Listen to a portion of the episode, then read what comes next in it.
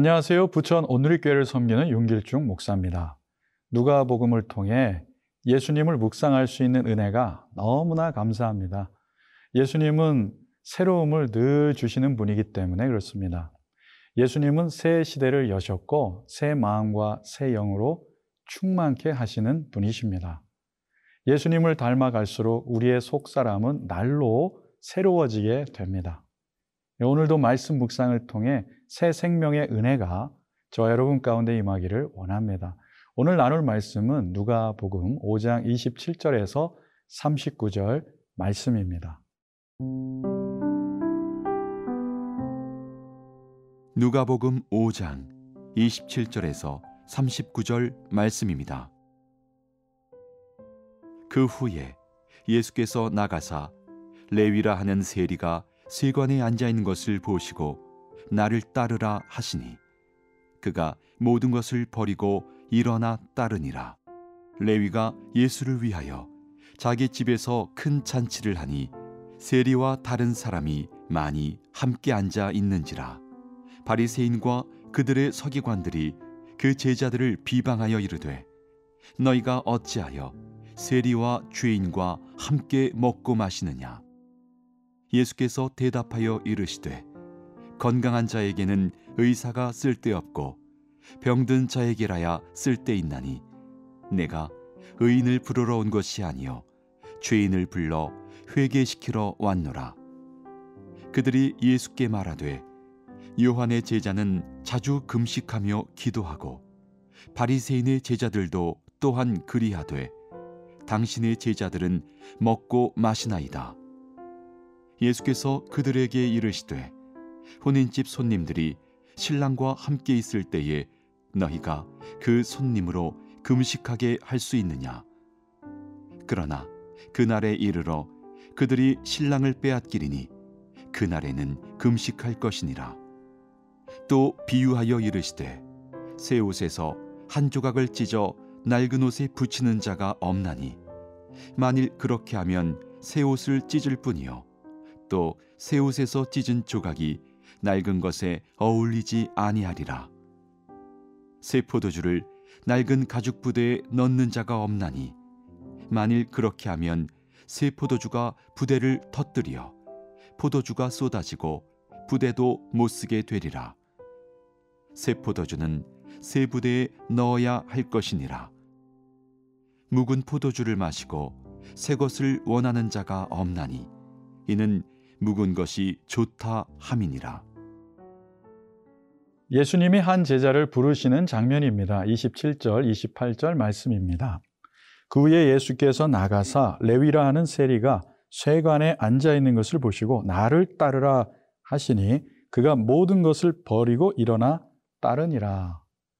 예수님께서 세리라는 직업을 가진 레위를 제자로 부르십니다. 예수님의 제자의 기준은 세상 사람들과 보기에는 달랐습니다. 뛰어난 도덕성이나 재능이나 스펙이 아니었습니다. 오늘 부르신 마태라고도 하는 레위는 오히려 만인의 욕받이였던 로마 정부의 세금 징수원 세리였습니다. 예수님은 죄인 세리를 제자로 부르시고 계십니다. 세리에게 특별한 게 하나 있다면 부르심에 즉각 응답한 것일 겁니다. 예수님이 나를 따르라 하시니 그가 모든 것을 버리고 일어나 따르니라 라고 했습니다. 비록 욕은 먹었지만 그가 누려왔던 안정과 소유를 버리고 전적으로 예수님을 따라가는 것은 결코 쉬운 선택이 아닙니다. 어떤 선택을 하는 데 있어서 우리를 주저하게 만드는 것의 이면에는 늘 금전적인 부분이 있습니다. 세상에서는 더 좋은 집, 더 좋은 차, 더 좋은 교육, 더 좋은 환경에 사는 것을 목표로 삼고 살아갑니다. 하지만 예수님의 제자로 부르신 성도의 목표는 달라야 합니다. 예수님이 너무 좋아서 예수님의 비안이 모든 것이 배설물같이 여겨지더라라는 바울의 고백이 우리의 고백이 되어야 합니다. 예전에 신학교 때 배운 영성훈련의 목적이 생각납니다. 부적절한 집착에서 벗어나 자유롭게 되는 것, 이것이 영성훈련의 목적이라고 배웠습니다. 부적절한 집착을 내려놓아야 그리스도를 온전히 따라갈 수 있습니다. 레위 마태는 예수님과 지인들을 자기 집에 초대해 큰 잔치를 열 만큼 부유한 사람입니다. 29절, 30절입니다. 레위가 예수를 위하여 자기 집에서 큰 잔치를 하니 세리와 다른 사람이 많이 함께 앉아 있는지라. 바리새인과 그들의 서기관들이 그 제자들을 비방하여 이르되 너희가 어찌하여 세리와 죄인과 함께 먹고 마시느냐. 예수님은 세리를 차별하지 않으십니다. 그의 부끄러운 과거를 묻지도 않으십니다. 지금 현재 회개하고 돌이켜서 주님을 따르는 것을 중요하게 생각하십니다. 하지만 바리새인과 서기관들은 예수님과 제자들을 비방하고 있습니다. 어찌하여 세리와 죄인과 함께 먹고 마시느냐 하면서 비난합니다. 죄인과 함께하는 것은 율법을 어기는 것이고 부정하게 된다고 믿었기 때문입니다. 그러나 예수님은 의로운 분이시고 부정한 사람이 정결하게 되고 정화를 얻게 되는 것, 이것이 예수님과 함께하는 삶의 축복입니다. 우리는 사람에 대해서 호불호가 있습니다. 하지만 신앙이 성숙하면서 그러한 호불호는 옅어지고 희미해져야만 합니다. 내가 생각하는 기준이 주님의 기준이 아니라 나만의 기준일 수 있다는 것을 돌아봐야 합니다. 사람을 품지 못하는 것은 그 사람의 문제가 아니라 주님의 마음으로 품지 못하는 나의 사랑 없음은 아닌지 돌아봐야 합니다. 십자가의 사랑은 온 인류를 품으시는 사랑이었습니다. 십자가 사랑 없는 비난은 무익합니다. 예수님은 비방하는 자들을 향해 모인 무리들에게 이렇게 말씀하십니다. 31절, 32절 말씀입니다. 예수께서 대답하여 이르시되 건강한 자에게는 의사가 쓸데없고 병든 자에게라야 쓸데있나니 내가 의인을 부르러 온 것이 아니요 죄인을 불러 회개시키러 왔노라. 예수님의 말씀은 우리가 사람을 어떠한 태도로 대해야 하는지, 교회 밖의 사람들에게 어떠한 마음으로 대해야 하는지 잘 알려주고 계십니다. 대체로 우리를 화나게 하고 불편하게 하는 사람들은 연약한 사람들입니다. 또한 어떤 사람은 용서가 필요한 게 아닙니다. 치료가 필요한 사람이 있습니다.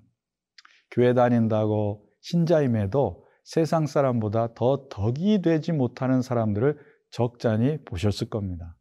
그런데 가만 생각해 보면 그렇기 때문에 예수님이 필요한 것이고 영혼의 치유소인 교회가 필요한 것 아니겠습니까? 우리는 모두 다소 차이가 있지만 각자가 치유의 여정을 걸어가고 있습니다. 나를 품어주고 용납해 주는 이가 없었다면 어떻게 이 여정을 잘 걸어올 수 있었겠습니까? 나를 있는 모습 그대로 받아주시는 고마운 교우님 때문에, 계속해서 치유의 은총을 베푸시는 자비로운 주님 때문에, 그 사랑 때문에 오늘 이만큼 은혜로 살 수 있게 된 것입니다. 그러므로 십자가의 사랑을 우리 마음에 부어주셔서 연약한 사람들을 품을 수 있는 넉넉함을 달라고 기도해야 합니다. 주님이 바라시는 마음은 긍휼한 마음입니다. 동병상련의 마음입니다. 이것이 예수 그리스도의 마음이고 그리스도의 마음으로 사람을 대하도록 늘 기도해야 합니다.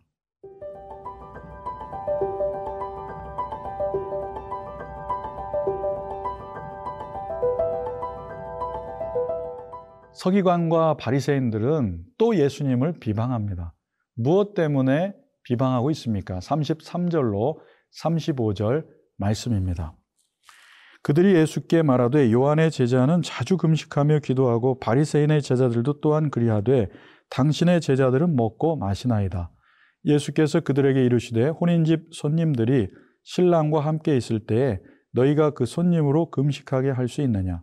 그러나 그날에 이르러 그들이 신랑을 빼앗기리니 그날에는 금식할 것이니라. 이번에는 예수님의 제자들을 향하여 금식 문제로 비방하고 있습니다.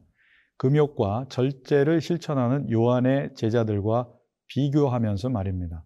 요한의 제자는 자주 금식하는데 왜 너희는 안 하고 있느냐, 이런 비방을 하는 겁니다. 신실한 유대인은 일주일에 2번 금식하는 것으로 알려져 있습니다. 이때 예수님이 대신 답변을 해 주십니다. 예수님은 혼인집 신랑 비유를 하시면서 혼인집에서 금식할 필요가 없다고 말씀하십니다. 저는 이 장면에서 예수님이 대신 나서 주셔서 항상 제자들을 보호해 주시는 장면이 너무나 좋습니다. 혼인집 신랑은 예수님이시고 그의 신부는 바로 성도요 교회입니다.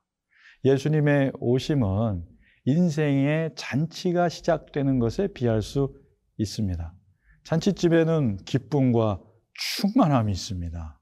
종교적 신앙은 기쁨이 없습니다.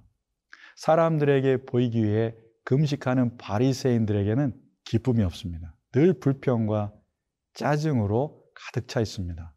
늘 사납습니다. 금식을 한다고 금식 안 하는 사람들을 비난하고 정죄하는 우월의식은 금식을 안 하느니만 못한 것입니다. 이사야 선지자를 통해 가르쳐 주신 하나님께서 기뻐하는 금식은 반드시 이웃사랑으로 표현되어야 하기 때문입니다. 사랑으로 표현되는 믿음이 진정한 믿음입니다. 36절로 39절 말씀 읽겠습니다. 또 비유하여 이르시되 새 옷에서 한 조각을 찢어 낡은 옷에 붙이는 자가 없나니 만일 그렇게 하면 새 옷을 찢을 뿐이요 또 새 옷에서 찢은 조각이 낡은 것에 어울리지 아니하리라. 새 포도주를 낡은 가죽 부대에 넣는 자가 없나니 만일 그렇게 하면 새 포도주가 부대를 터뜨려 포도주가 쏟아지고 부대도 못 쓰게 되리라. 새 포도주는 새 부대에 넣어야 할 것이니라. 묵은 포도주를 마시고 새 것을 원하는 자가 없나니 이는 묵은 것이 좋다 함이니라. 예수님은 새 시대를 여셨습니다. 예수님이 오셔서 전하시는 새로운 방식의 말씀은 새 옷, 새 포도주에 비유하십니다. 새 부대는 새 포도주를 담는 우리의 마음입니다. 바리새인들은 옛 종교에 머물러 예수님의 새로운 말씀을 받아들이지 못합니다. 우리 안에 굳어버린 고정관념, 선입견, 편견들이 주님이 주시는 은혜를 가로막아 버립니다. 그러므로 우리 안에 있는 마음의 묵은 땅을 기경하고 새 은혜를 담을 그릇을 준비하는 1월이 되기를 기도합니다.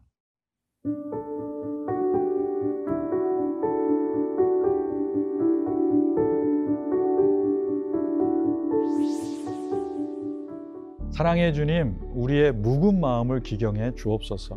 우리의 왜곡된 마음, 상처난 마음을 치유해 주옵소서. 옛 자아를 벗어버리고 새 자아를 입혀 주옵소서. 새 마음과 새 영을 부어 주옵소서.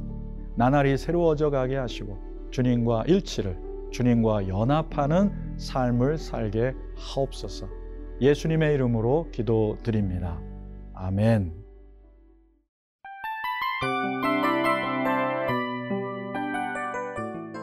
이 프로그램은 청취자 여러분의 소중한 후원으로 제작됩니다.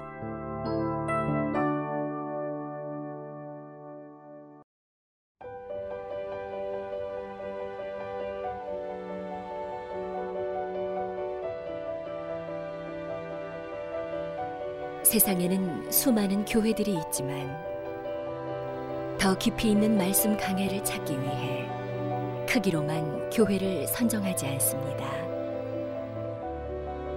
보다 좋은 영적 콘텐츠를 더 많이 나누기 위해 방송비를 받지 않습니다.